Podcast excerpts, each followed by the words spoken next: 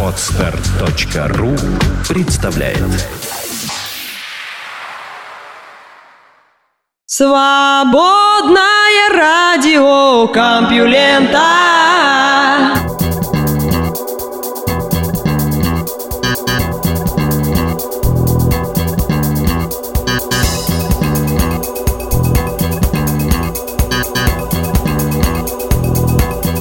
Всем привет! Опять у вас в ушах звучит свободное радио Компьюлента и ее бессменный ведущий Лёша Халецкий, бегущий по берегу. Вот слушатель СРК Саша в комментариях э, к прошлому выпуску написал, что ему больше всего нравятся вступления в наших подкастах, в которых я что-то от себя говорю. Хм, не знаю, может вообще убрать из подкастов новости и час я буду говорить. Поверьте, я умею говорить. Долго, много, но не по делу. Нужен ли вам такой поток сознания, даже если создается иллюзия диалога? Все-таки новости компьюленты несут очень много интересного и полезного. Я даже за собой стал замечать, что козыряю всякими сложными словами, и мне уже родственники рекомендуют быть попроще. Поэтому предлагаю все-таки вступление закончить, переходить к новостям и бежать по берегу.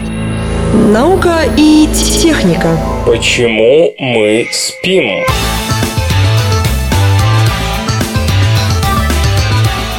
На это занятие мы тратим около трети своей жизни. Если нас этого лишить, мы заболеем, но мы до сих пор не знаем хорошенько, зачем надо спать. На первый взгляд ответ очевиден, чтобы мозг и другие органы могли отдохнуть и восстановиться.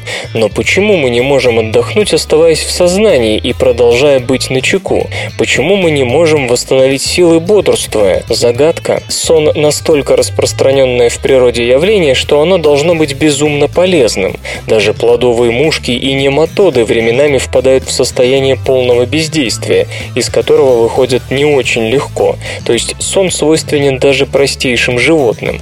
Но многолетние наблюдения так и не дали корреляции между сном и физиологическими потребностями у животных.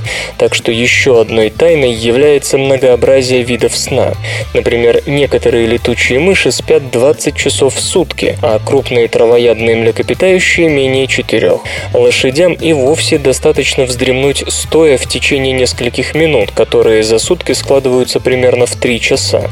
Некоторые новорожденные дельфины и киты бодрствуют вместе с матерями на протяжении всего первого месяца. Короче, обнаружить единую универсальную функцию сна так и не удалось. Физиологические изменения во время сна сильно варьируются у разных видов, отмечает Маркус Фрэнк из Пенсильванского университета. Но у всех сон отражается на работе мозга, поэтому большинство исследователей сосредоточились на этом органе. Наиболее очевидным признаком сна признана, условно говоря, потеря сознания или сокращение сознательности у некоторых животных, и недостаток сна приводит к когнитивному кризису не только у людей, но и у крыс, плодовых мушек и почти всех остальных изученных видов. Основную часть сна занимает медленно-волновая фаза, фаза, известная как третья стадия или стадия глубокого сна. Ей свойственны волны электрической активности мозга, вызванные синхронизированной активацией нейронов, происходящие примерно раз в секунду. С нею смешиваются другие этапы. Фаза быстрого движения глаз, когда деятельность мозга напоминает бодрствование, и переходы между ними. Считается, что сон – это именно медленно-волновой этап, ибо именно в этот период происходит все то, что должен сделать делать для организма сон. Именно в этой фазе работа мозга сильнее всего отличается от бодрствования. В ее начале волны становятся особенно большими, когда потребность во сне максимальна. Если вы долго не спите, эти медленные волны будут нарастать, пока вы не заклюете носом. Объяснение функции сна можно разделить на две большие группы. Одни связаны с ремонтом и обслуживанием мозга, а другие с выполнением мозгом уникальных для сна функций. Сто лет назад считалось, что в период бодрствования в нас вырабатывается некий токсин, накоплению которого мы в конце концов не можем сопротивляться и засыпаем, чтобы дать возможность мозгу очиститься. Такое вещество не было обнаружено, и современный вариант той же гипотезы гласит, днем происходит постепенное снижение поставок больших молекул, необходимых для работы мозга, в том числе белков, РНК и холестерина. Запасы пополняются как раз во время сна. В экспериментах с животными выяснилось, что производство таких молекул увеличивается во время медленно-волновой фазы сна. Однако, по словам скептиков, это лишь корреляция, и нельзя говорить о том, что наше желание спать зависит от уровня этих молекул. Вторая группа тоже имеет давнюю историю. Еще Зигмунд Фрейд предположил, что все сновидения посвящены исполнению заветных желаний, часто замаскированному. Но в науке эта гипотеза не нашла подтверждения. Однако есть веские причины считать, что во время сна мозг все же выполняет одну очень важную и уникальную функцию. Он занимается консолидацией памяти. Воспоминания не высекаются в камне в момент события. Поначалу они хранятся в своего рода оперативном запоминающем устройстве, и лишь потом то, что по каким-то причинам оказалось важным, отправляется в постоянное запоминающее устройство. Эксперименты и на животных, и на людях показывают, что самые сильные воспоминания формируются, когда моменты запоминания и воспоминания разделяет сон. Например, в ходе одного из опытов электроды, размещенные в крысиных мозгах, показали, что во время сна небольшие группы нейронов воспроизводят тот режим деятельности, который впервые был зарегистрирован, когда крысы бодрствовали и учились. С 2003 года набирает силу новая гипотеза, объединяющая оба объяснения. В центре ее внимания синапсы, с помощью которых общаются нейроны. Известно, что при формировании воспоминаний синапсы, участвующих в этом процессе нейронов, становятся сильнее. Основная мысль заключается в том, что в состоянии бодрствования мы постоянно создаем новые воспоминания и, следовательно, укрепляем синапсы. Но этот процесс не может продолжаться бесконечно. В какой-то момент был бы достигнут максимум энергетической эффективности, и новые воспоминания перестали бы формироваться. Решением этой проблемы становится фаза медленно-волнового сна. В отсутствие входящего потока данных медленно стреляющие нейроны постепенно снижают силу синапсов по всем направлениям, сохраняя при этом относительную разницу в силе между синапсами, позволяя новым воспоминаниям сохраниться. В поддержку гипотезы гомеостаза синапсов получено немало доказательств. Сканирование человеческого мозга говорит о том, что наше серое вещество требует больше энергии в конце дня, чем в начале. Джулио Тонони и Кьяра Сирелли из Висконсинского университета в Мэдисоне, предложившие гипотезу, показали, что у грызунов и плодовых мушек прочность синапсов возрастает в период бодрствования и падает во время сна. Более того, когда мы изучаем то, что требует работы определенной части мозга, именно эта область генерирует более интенсивные медленные волны во время последующего сна. Несмотря на большое внимание, которое в последние годы получила эта гипотеза, она еще не успела завоевать сердца всех и каждого. Например, нейробиолог Джерри Сигел из Калифорнийского университета в Лос-Анджелесе придерживается мнения о том, что сон – это просто адаптивный способ сэкономить энергию, не занимаясь кормлением и размножением. Животное находит укромное место, прячется в нем и бережет себя для будущего. А различие в образе сна между видами – следствие различия в образе жизни. Но большинство все же склоняется к тому, что функция сна столь же сложна, как сложен мозг. Наверное, лаконичный ответ на вопрос о том, почему мы спим, едва ли удастся получить. Что вызывает раннее половое созревание?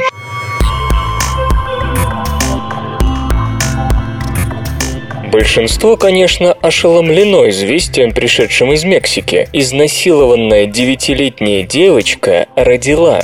В действительности врачам давно известно, что средний возраст полового созревания уменьшается. Знаковая статья, опубликованная в 1997 году журналом Pediatrics, предложила считать, что раннее развитие груди у белых американок начинается в 7-8 лет, а у афроамериканок в 6-7 лет.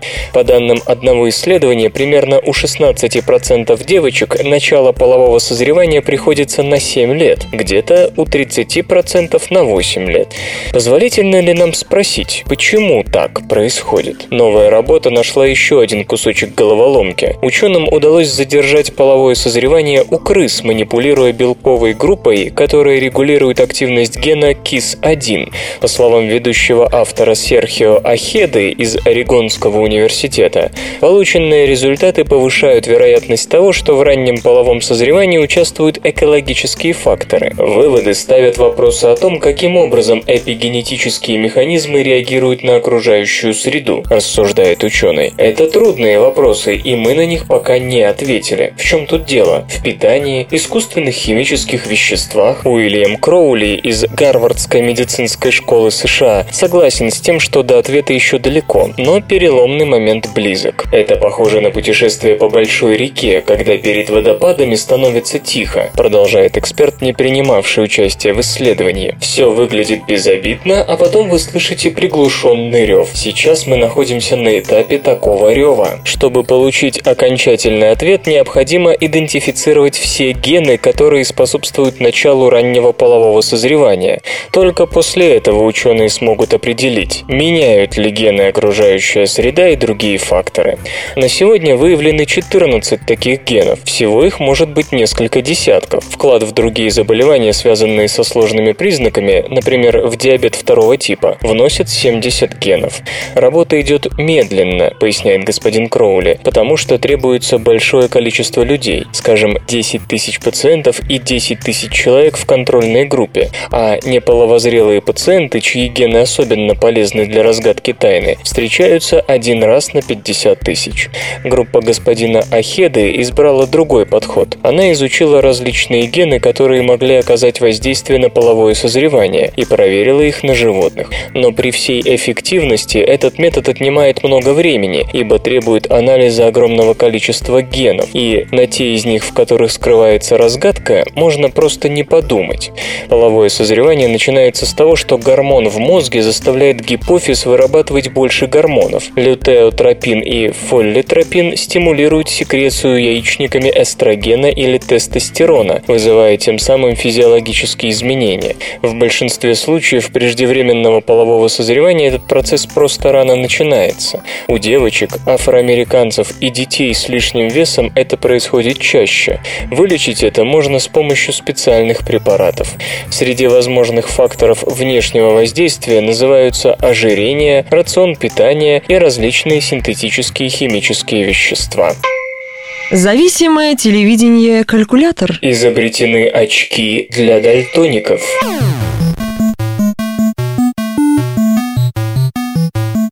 Исследователи из 2 AI Labs разработали очки, которые позволяют судить о количестве кислорода в крови человека по оттенку его кожи.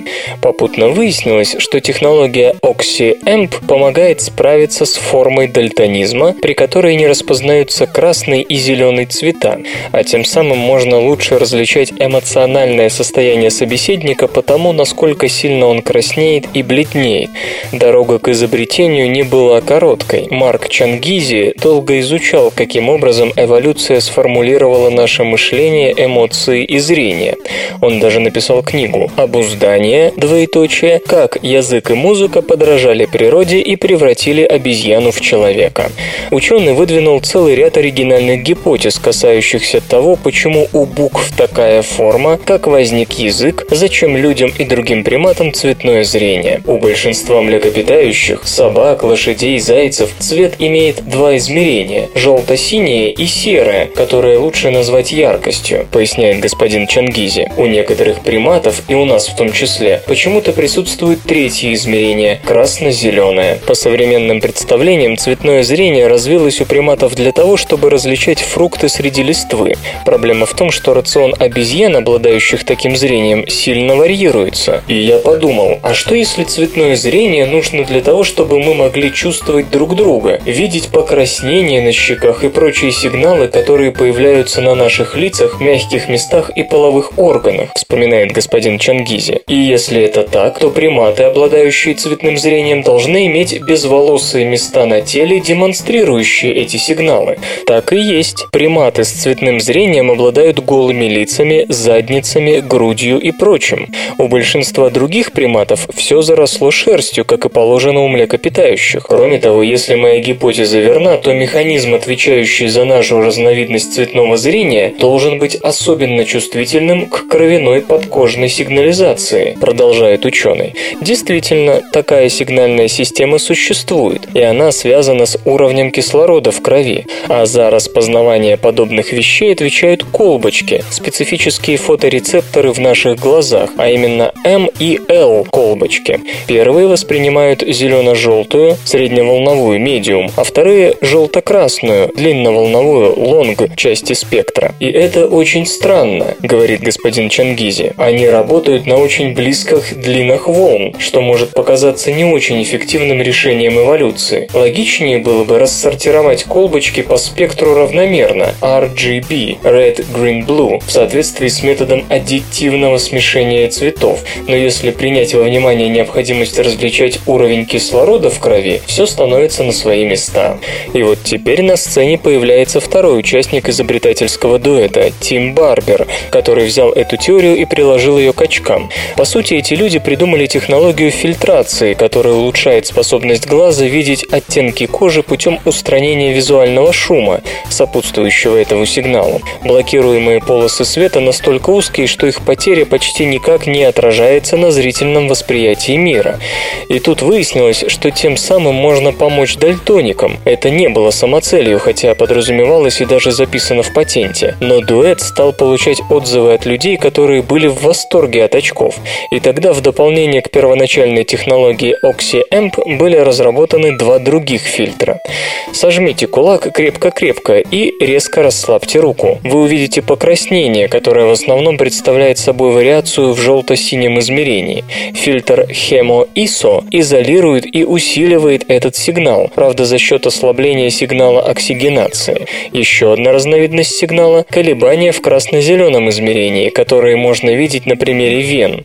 Им занимается фильтр Oxy-ISO, хотя и за счет снижения ясности сигнала, создаваемого концентрацией крови. Он подошел красно-зеленым дальтоникам лучше всего.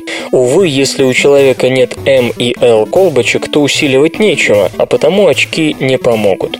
Технология пригодится не только дальтоникам и врачам. Например, она могла бы заменить солнцезащитные очки. Яркость солнечного света снизится, но все вокруг не погрузится в тень, и вы сможете видеть мир как обычно.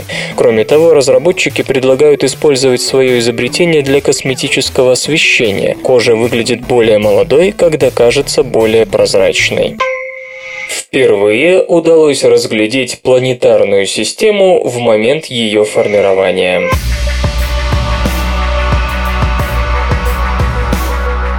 Международная группа астрономов под руководством Сатоши Маямы из Университета перспективных исследований Японии, проведя наблюдение при помощи инструмента Кай-Чао телескопа Субару, зафиксировала в инфракрасном диапазоне рукав протопланетного облака, предположительно соответствующий формированию планеты. Если это действительно так, то астрономам впервые удалось напрямую наблюдать образование планет из протопланетного облака. Объектом исследований была молодая звезда 2 масс J16042-165 дефис 213-0284, отстоящая от нас на 470 световых лет и имеющая возраст в 3 миллиона 700 тысяч лет. Наличие изогнутого рукава в окружающем ее облаке, да еще и близкого к дыре в протопланетном диске, означает как присутствие невидимой пока планеты в центре диска, так и продолжение там процесса активного планетообразования. Именно оно обуславливает существование рукава газа и пыли, активно поглощаемого планетами и их спутниками при наращивании ими массы. Подобные прямые наблюдения очень важны, хотя теория формирования планет из протопланетных дисков довольно давно считается общепризнанной, пока не удавалось зафиксировать процесс создания планеты в той части протопланетного диска, что уже очищена от газа и пыли первыми появившимися планетами. После детального анализа и построения компьютерных моделей, соответствующих наблюдаемым параметрам рукава и диска, астрономы пришли к выводу, что внутренний край последнего удален от центральной звезды на 63 астрономических единицы.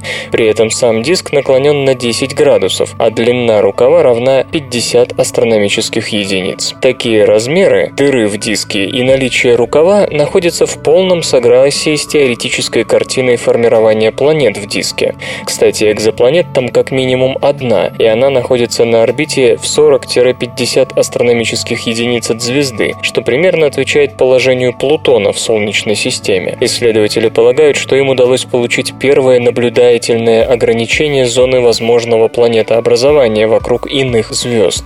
Фактически же экзопланет там может быть много больше. Размеры дыры в диске и предлагаемые учеными орбиты планет могут соответствовать целой планетной системе типа Солнечной, где за пределами 30 астрономических единиц вообще нет ни одной некарликовой планеты. Другие не влезут, а мой влезет. Гляди, пятачок. Ой, выходит, есть входит, входит и выходит, и входит. Замечательно выходит. Интернет и связь. Подготовлена концепция регулирования интернета.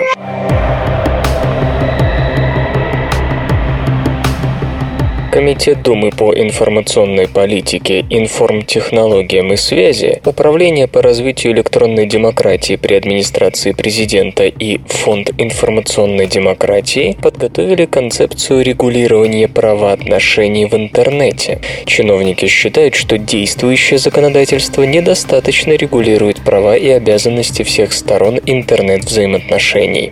К примеру, нет полноценной возможности использовать всемирную сеть для судопроизводства производства, не предусмотрена доказательная сила электронных документов и тому подобное. Теоретически правовое регулирование интернета позволит снизить темпы роста киберпреступности, сделать среду более безопасной, защитить права и свободы всех ее участников. Предлагается также затронуть проблему защиты авторских прав в сети. В конце января администрация президента готовила встречу для обсуждения концепции закона об интернете, Однако она была отменена. Теперь авторы концепции доработали проект, отказавшись от идеи персонификации ответственности веб-пользователей. Тем не менее, чиновники уверены, что следует расширить возможности для идентификации пользователей, что поможет бороться с киберпреступлениями. Участники рынка отмечают, что детальное регулирование интернета нецелесообразно. Ни в одной стране мира нет всеобъемлющего законодательства об интернете. Одни одним правовым актом просто невозможно охватить все, что происходит в сети. Все главные вопросы в области интернета, как отмечают эксперты, уже так или иначе регулируются в федеральных законах и других правовых актах, и их несовершенство нужно корректировать точечными поправками. Бизнес. Рынку микросерверов пророчат быстрый рост.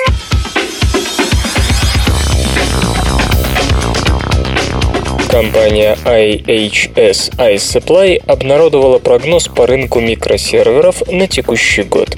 Микросерверы – относительно маломощные решения для предприятий малого и среднего бизнеса, которым не требуется дорогостоящее стоечное оборудование. Такие устройства обладают пониженным энергопотреблением. Они могут использоваться в небольших центрах обработки данных, на площадках сервис-провайдеров и прочего. По оценкам, в 2012 году по всему миру было реализовано при приблизительно 88 тысяч микросерверов. Это более чем в четверо выше результата за 2011 год, когда поставки составляли около 19 тысяч штук. В текущем году ожидается 230% рост продаж до 291 тысячи единиц. Ну а в 2016 году, полагает iSupply, объем рынка может достичь миллиона 200 тысяч штук. В 2011 году на микросерверы приходилось примерно 0,2% глобального серверного рынка. В 2016, как ожидается, этот показатель превысит 10%. Игры. Состоялся релиз инструментария Rage Tool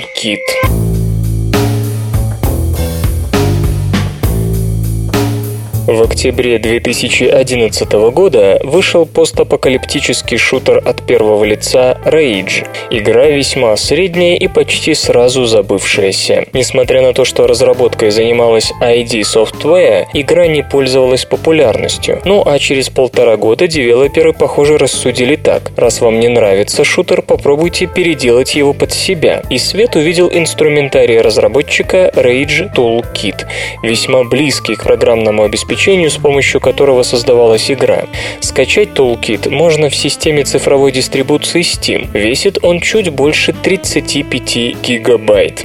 Говорят, что с его помощью можно не только модифицировать уже имеющиеся локации, но и создавать собственные с новыми персонажами, квестами, моделями, звуком и анимацией.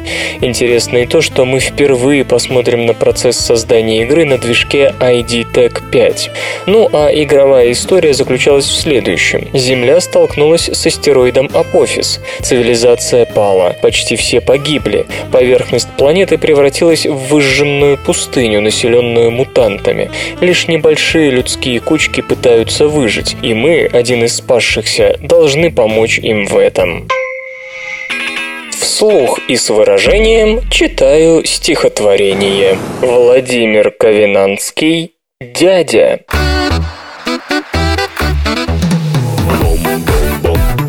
Мой дядюшка на медни спятил. Провозгласил в квартире вдруг, что не чиновник он, а дятел, и в стену носом тук да тук. Забрали дядю санитары, а комната осталась мне. Обои порванные старые, портрет Барбюса на стене. Обрел я, дядюшке спасибо, диван, два стула и комод. Сюда я девку пригласил бы, но больно мерзкий я урод. Наука и техника. В соленом антарктическом озере хранятся ключи от гидрологических систем Марса.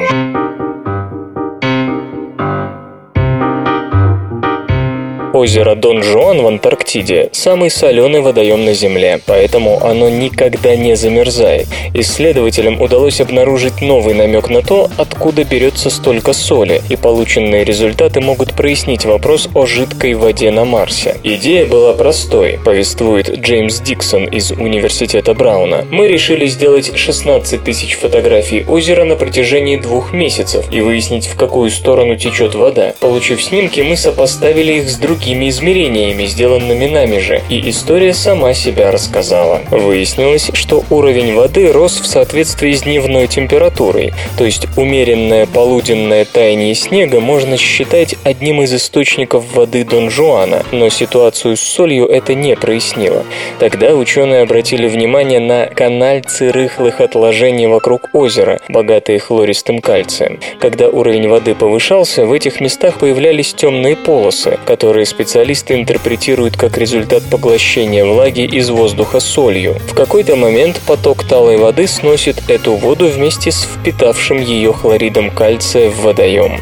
Нетрудно представить, что некогда такие донжуаны существовали на Марсе, вместе с реками и даже океанами. Сегодня вода на поверхности или близ поверхности Красной планеты может быть только замерзшей, очень соленой или тщательно перемешанной с минералами. Водостоки вокруг озера Дон Жуан подозревают подозрительно похожи на недавно найденные на Марсе весенние ручьи, загадочные темные узкие линии, которые периодически появляются и растут на склонах и утесах теплых областей планеты. Некоторые считают, что они свидетельствуют о сезонных потоках очень соленой воды. Более того, хлористые соли и впрямь были замечены на Марсе, причем те, которые точно так же, как в Антарктиде, могут забирать влагу из воздуха. Кстати, новое исследование показало также, что Донжон высыхает, несмотря на отсутствие подземных источников. Такие уже условия должны быть на Марсе. Кстати, в подпочве Атакамской пустыни на севере Чили были найдены солелюбивые микроорганизмы. И если соленые водоемы на Красной планете представляют собой те же гидрологические системы, что и озеро Донжон, то есть надежда, что там может быть несгибаемая микробиота. Иными словами, самые обитаемые места Марса напоминают самые негостеприимные уголки Земли. Получилось ли у китайцев гравицапа?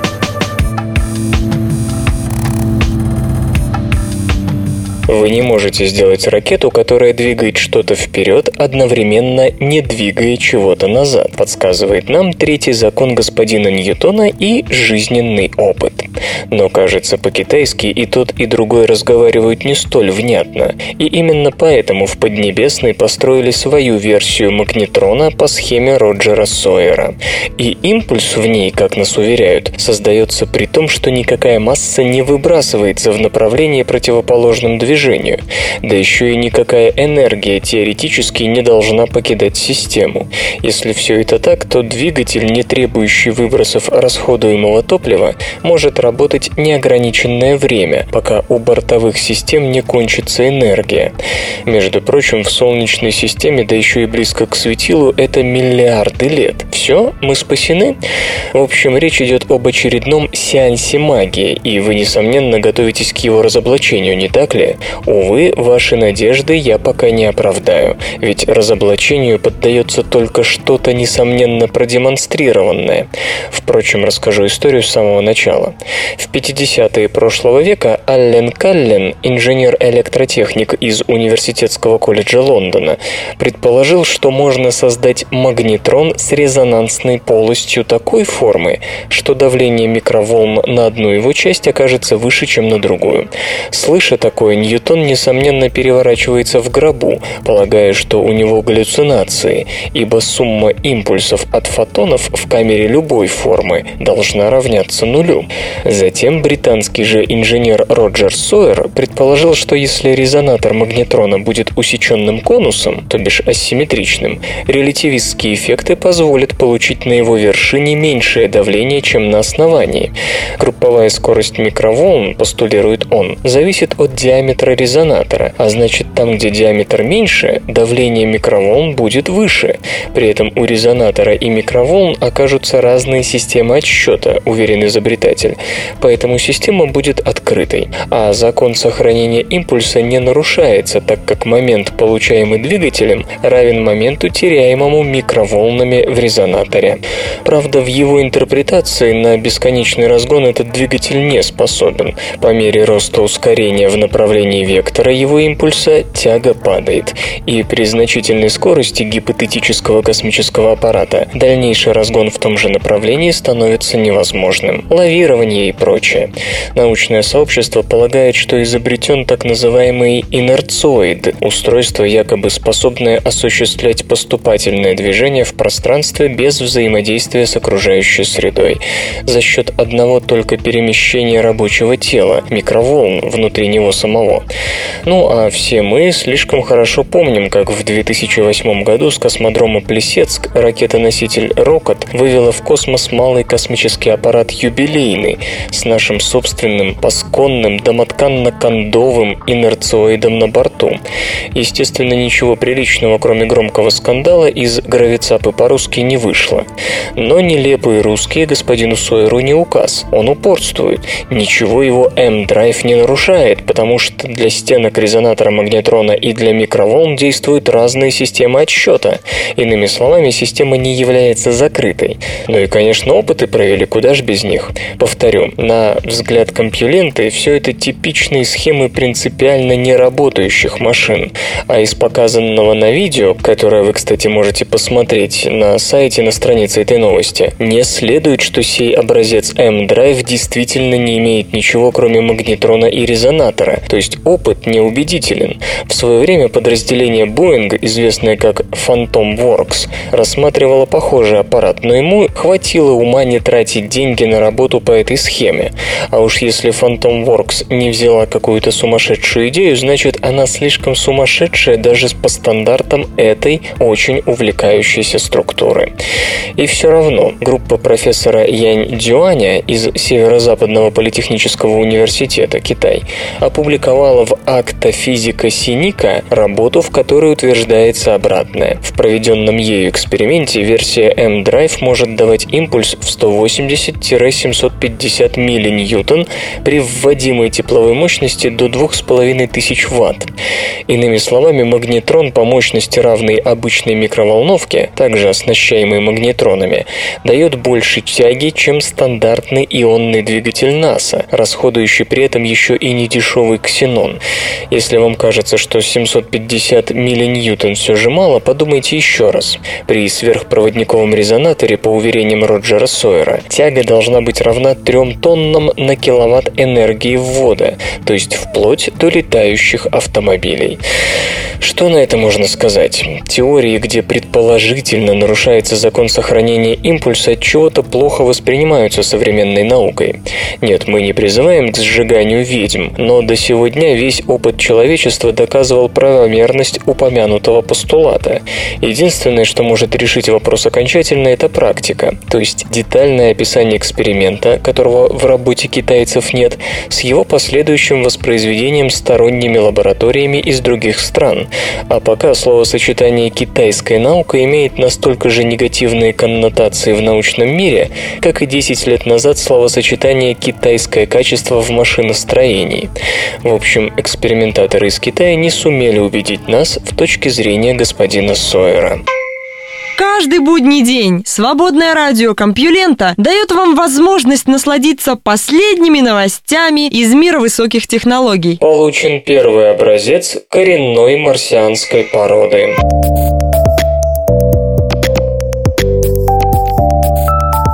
Помощью бура, размещенного на конце роборуки, марсоход Curiosity проник внутрь плоского, испещренного жилами камня. Впервые в истории удалось получить образец из недр марсианской породы. Свежее отверстие, диаметр 1,6 см, глубина 6,4 см, в мелкозернистой осадочной породе можно в деталях рассмотреть на фотографии, которая размещена на странице этой новости на сайте compulenta.ru.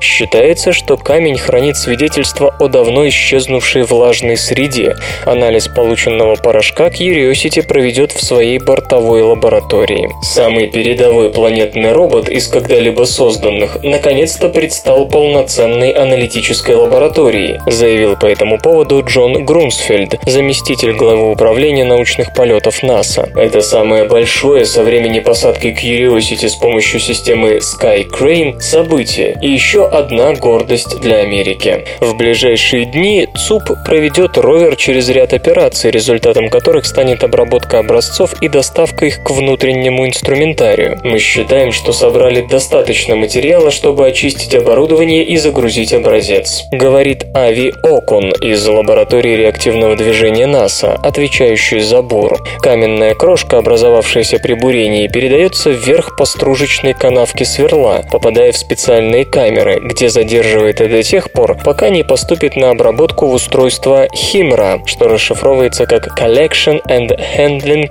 for In Situ Martian Rock Analysis.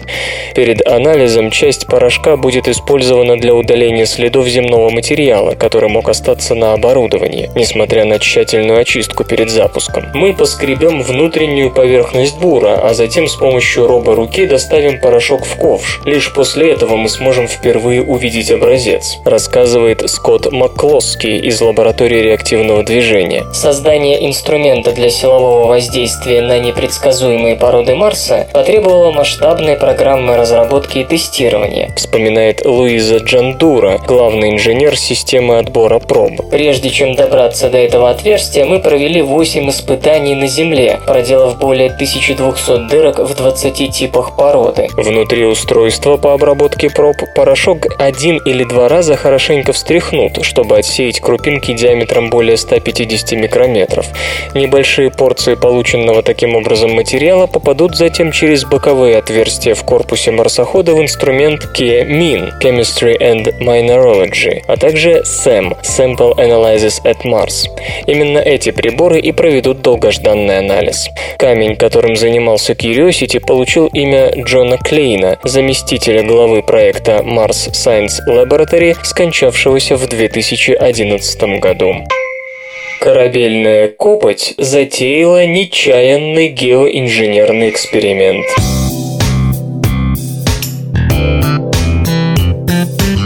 На севере Тихого океана проходит крупномасштабный геоинженерный проект. Вы не знали? Да, в общем-то, никто не знал. Никто не планировал ежегодно сбрасывать в воду около тысячи тонн железа на площади 6 миллионов квадратных километров. Но именно это там и происходит. Одно из наиболее известных геоинженерных решений проблемы глобального потепления заключается в том, чтобы удобрить воды Мирового океана железом, дабы спровоцировать тем самым бун фитопланктона, который в процессе фотосинтеза выкачал бы из атмосферы лишний углекислый газ. Но это лишь теория. На самом деле океан сложная система, а потому положительный эффект едва ли будет единственным. По той же причине очень трудно проконтролировать эксперимент. Сомнения привели к тому, что в 2010-м Конвенции ООН по сохранению биологического разнообразия ввела мораторий на подобного рода опыты. Но океаны продолжают бороздить бороздить корабли, и никто до сих пор не запретил им наполнять воды железом. А Кинори Ита из Японского научно-технического управления моря и земли впервые рассчитал воздействие судов на те области океана, где железо в дефиците. По оценкам предыдущих моделей, лишь 1-2% железа, содержащегося в аэрозолях, в том числе в выбросах морского транспорта, растворяется в морской воде, а остальное опускается на дно, никак не влияя на местную живность эффективность. Однако господин Ито обнаружил, что в действительности растворимо до 80% судовой сажи. Садясь на поверхность океана, она, скорее всего, удобряет ее. В высоких широтах северной части Тихого океана, а эта область бедна железом по естественным причинам, поэтому загрязнение там должно быть особенно заметно. Так вот, там на судовые выбросы приходится 70% растворенного в воде железа из антропогенных источников. Остальное – результат сжигания сжигания биомассы и угля. Со временем, когда и если масштабы судоходства возрастут, а выбросы от сжигания биомассы и угля будут законодательно ограничены, корабельная доля увеличится. Какой вывод можно сделать из этого случайного эксперимента? Никакого, считает Алекс Бейкер из Университета Восточной Англии, ведь он протекает бесконтрольно, не с чем сравнивать. Специалистам кажется, что при текущих уровнях судовое железо не наносит вреда, но нельзя забывать о том, что наверняка никто не знает, каким должен быть уровень железа, чтобы экосистема начала страдать или чтобы мы почувствовали выгоду от вытягивания из атмосферы углекислого газа. Астронавты! Который тут ЦАПа? Ну, там ржавая гайка, родной. У вас все тут ржавое. А это самое ржавое железо и гаджеты, ты, ты. Разрабатывается цветная электронная бумага нового типа.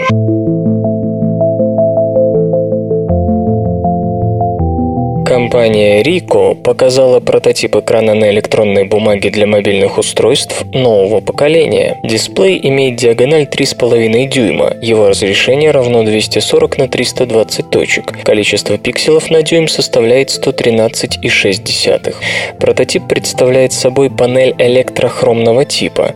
Под действием напряжения слои экранного материала могут менять цвет на пурпурный, желтый или голубой. Так формируется полноцветное изображение изображения. По заявлению Рико, дисплей обладает в два с половиной раза большей яркостью по сравнению с другими панелями на цветной электронной бумаге. В перспективе разработчики планируют выпуск экранов с диагональю 6 и 10 дюймов. Кроме того, Рико намерена уменьшить время обновления дисплея с 1 секунды до 100 миллисекунд. TechSet TN833 RDVR HD GPS-навигатор 3 в одном. В России представлен GPS-навигатор Texet TN833 RDVR HD на программной платформе Microsoft Windows CE Net 6.0 Coa. Новинка совмещает возможности нескольких устройств. Помимо навигационных функций гаджет способен быть видеорегистратором и радар-детектором. Кроме того, поддерживается воспроизведение аудиоматериалов MP3, WMA и WAV, видеороликов MP3 JPEG, ASF, WMV, AVI, а также графических файлов JPEG, BMP и PNG. Устройство наделено двухъядерным процессором MTK3351C с частотой 500 МГц, 128 МБ оперативной памяти, флеш-модулем вместимостью 4 ГБ, слотом microSD, портом USB и аккумулятором емкостью 1450 мАч. Сенсор Сенсорный дисплей с диагональю 7 дюймов обладает разрешением 800 на 480 точек. В новинке используется GPS-приемник с 66 каналами получения данных от спутников. Разрешение поворотной камеры с углом обзора 120 градусов составляет 1 300 тысяч пикселов. Широкополосный приемник радар-детектора, как утверждается, обнаруживает высокочастотный сигнал во всех известных диапазонах, а оптический сенсор обеспечивает круговой цифровое детектирование лазерных радаров. В комплекте с навигатором идут карты России, охватывающие более 136 тысяч населенных пунктов. Из них примерно 3300 с подробной улично-дорожной сетью и адресными планами. Приобрести модель TN833 RDVR HD можно будет по ориентировочной цене в 7000 рублей. Хай-хай-хай-хай-тек-тек-тек. И все, что вокруг него. Наука, игры, культура, бизнес. Sustainable Smartphone – концепт рабочего смартфона с дисплеем e-ink. Разработчики Майкл Матана, Джеймс Пайлиус и Сойер Мерфи предложили концепцию недорогого повседневного коммуникатора Sustainable Smartphone минималистского дизайна. По задумке аппарат должен обладать базовым функционалом и длительным временем автономной работы. Для обеспечения последнего планируется использовать дисплей на электронной бумаге и Ink, затрачивающий энергию только в момент перерисовки изображения. Устройство получит получит влагозащищенный корпус и скрытую под экраном клавиатуру для обеспечения обратной связи. Пользователи смогут совершать звонки и обмениваться текстовыми сообщениями. Питание обеспечит литий-ионная полимерная аккумуляторная батарея. Аппарат будет наделен портом мини-USB, однако зарядное устройство в комплект поставки включать не планируется, поскольку у большинства пользователей оно уже есть. О том, когда новинка может появиться в продаже, не сообщается лица. Исторический анекдот. Федор Иванович Тютчев очень томился в Петербурге и только дожидался минуты, когда сможет возвратиться за границу. Он часто говорил «Я испытываю не тоску по родине, а тоску по отъезду». Вскоре после роковой дуэли Пушкина и Дантеса Тютчев поинтересовался у приятеля, что известно нового. Тот ответил, что военный суд вынес приговор Дантесу. Да, и к чему он приговорен? Он будет выслан за границу в сопровождении сопровождении фельдъегеря. Вы в этом вполне уверены?» – переспросил Тютчев. «Совершенно уверен», – ответил приятель. «Что ж, пойду Жуковского убью», – сказал Тютчев, а он недолюбливал Василия Андреевича. К слову, Тютчев, возвращаясь в Россию из заграничного путешествия, писал жене «Я не без грусти расстался с этим гнилым Западом, с таким чистым и полным удобств, чтобы вернуться в эту многообещающую в будущем грязь милой родины». Наука наука и техника. Обезьяны помогают друг другу при родах.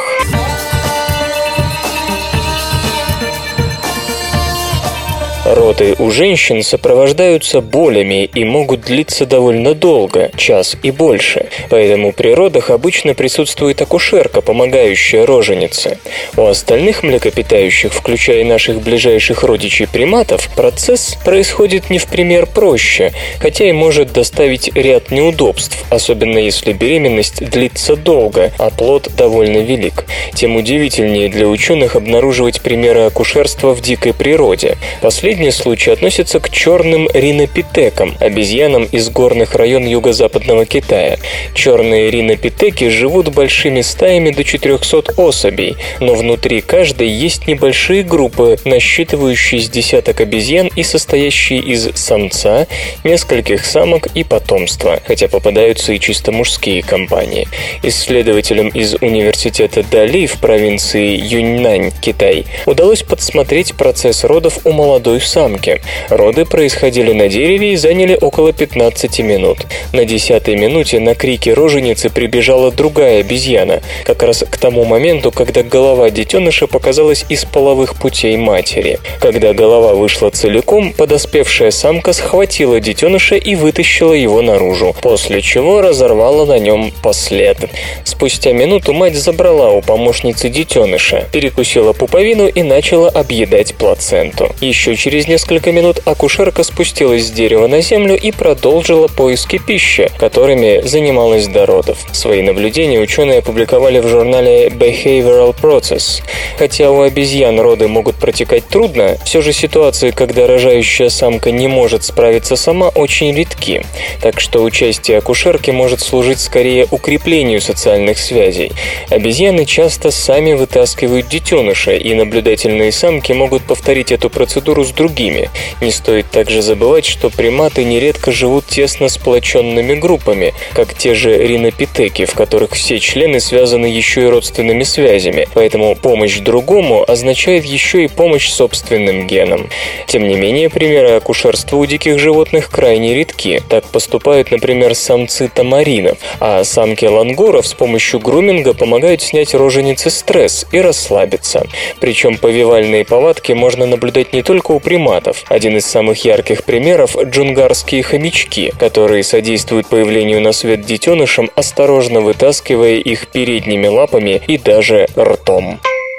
Птицы в стае следят не более чем за семью соседями.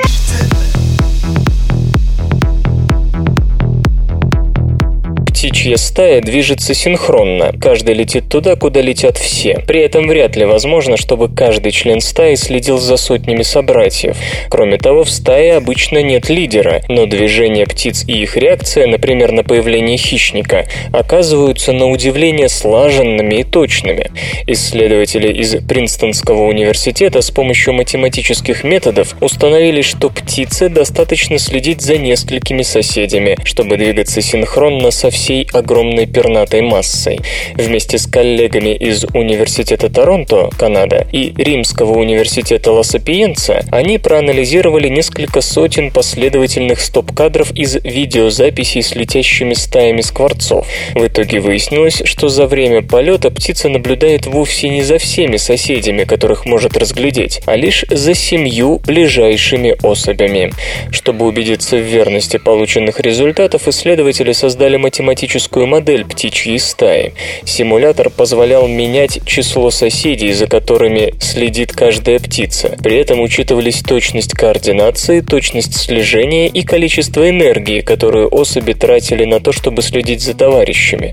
Если не учитывать затраченные усилия, то, конечно, чем больше данных, тем лучше. Однако энергетические затраты сильно ограничивают возможности. Чтобы двигаться вместе со стаей и не перенапрягаться при этом, птицы достаточно достаточно, как уже было сказано, семи соседей. Словом, данные наблюдения оказались в полном согласии с результатами теоретического эксперимента. Но при этом выяснилась еще одна любопытная особенность. Как пишут исследователи в веб-журнале PLOS Computational Biology, точность координации полета зависела от формы стаи. Можно заметить, что птичьи стаи нельзя уподобить не слишком плоской фигуре, не слишком объемной, вроде шара или куба. Стая напоминает относительно толстый блин, блин, который к тому же постоянно меняет форму. Оказалось, что толщина летящего блина весьма существенна для координации движения. В очень тонком у птиц расстраивается координация с соседями. С другой стороны, утолщаться стаи просто без надобности.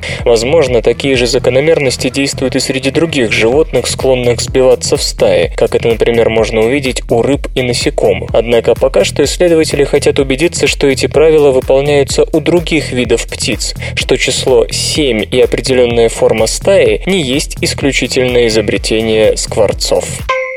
На сайте компьюлента.ру вас встретят, обогреют, накормят и расскажут последние новости. Рак можно ослабить с помощью вирусов.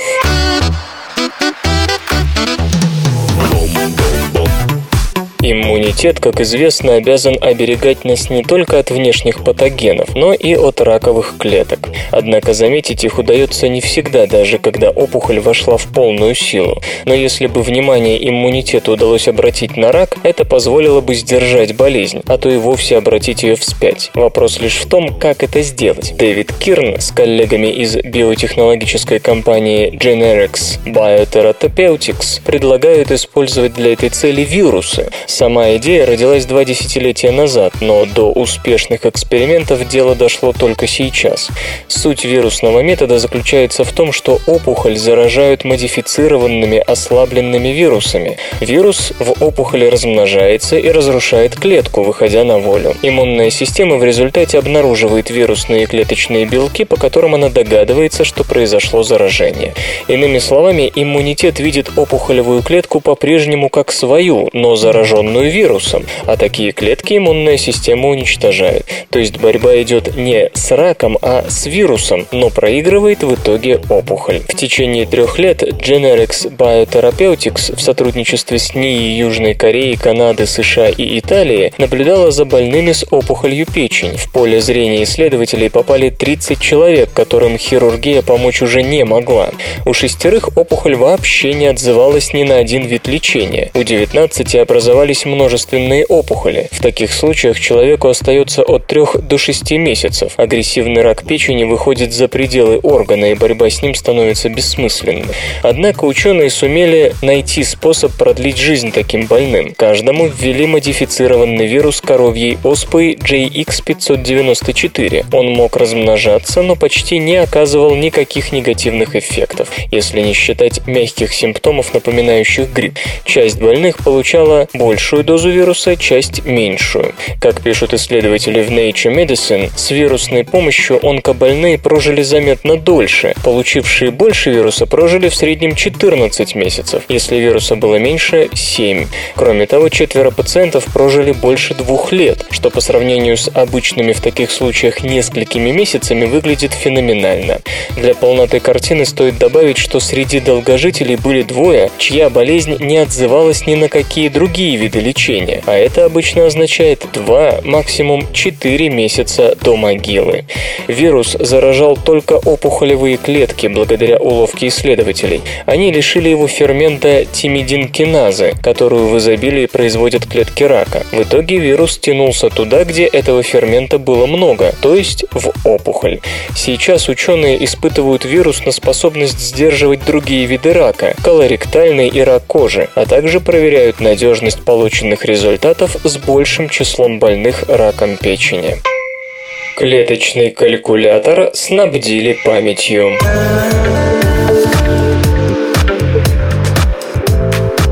Ученые все чаще задумываются над тем, можно ли создать вычислительную систему, аналог компьютера, на основе живой клетки. Иными словами, можно ли молекулярно-биохимические процессы приспособить к логическим операциям. В прошлом году мы рассказывали о простейшем клеточном калькуляторе, созданном в Федеральной высшей технической школе в Тюрихе, Швейцария.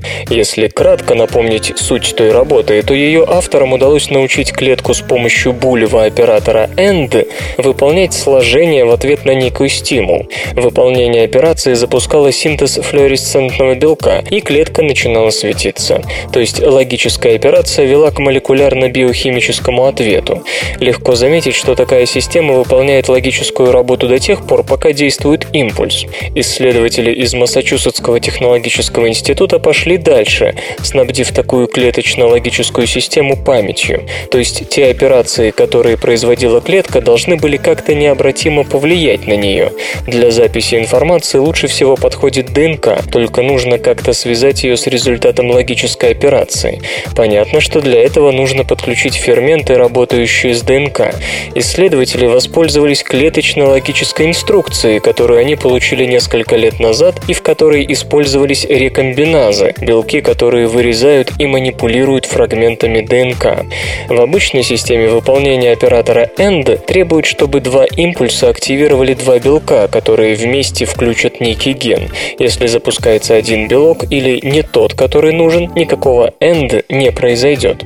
В новой системе эти два импульса не только вызывали синтез зеленого светящегося белка GFP, но и меняли участок ДНК, который контролировал этот ген. Перед любым геном есть промоторная последовательность, которая связывает белки, необходимые для транскрипции. Ученые ставили между промотором и самим геном GFP две терминаторные последовательности, которые обозначали конец транскрипции. То есть синтез матричной РНК заканчивался, не успев начаться. Если же в клетку поступали два условных сигнала, они активировали два фермента, которые вырезали обе терминаторные последовательности, и синтез светящегося белка включался. Клетка таким образом действительно запоминала, что когда-то произвела логическое суммирование двух параметров. И такое изменение в ДНК, как пишут исследователи в журнале Nature Biotechnology, держалось на протяжении 90 клеточных поколений. Понятно, что область применения таких клеточных микрокалькуляторов с памятью может быть весьма и весьма широкой. Клетка может собрать информацию, пронести ее через несколько поколений и потом отдать исследователям, либо в виде белка, либо в виде измененной последовательности ДНК, если клетка, например, погибла. Кроме того, информация внутри клетки может взаимодействовать между собой. Например, следующие импульсы отменяют или изменяют действия предыдущих. Наконец, можно настроить клетку на логические операции с разнородными сигналами, а также научить ее по-разному отвечать на уровень сигналов. То есть записывать не только качественный результат, не только что, но и количественные параметры, сильные или слабые были импульсы. Словом, перспективы в области конструирования клеточно-логических систем тух захватывают. Компьютер. Компьютер. Компьютер. Лента. Подкаст.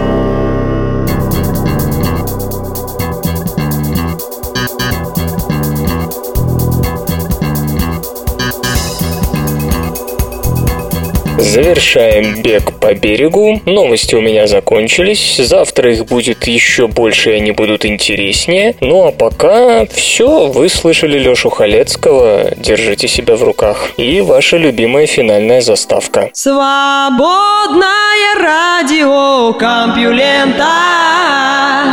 Скачать другие выпуски подкаста вы можете на podster.ru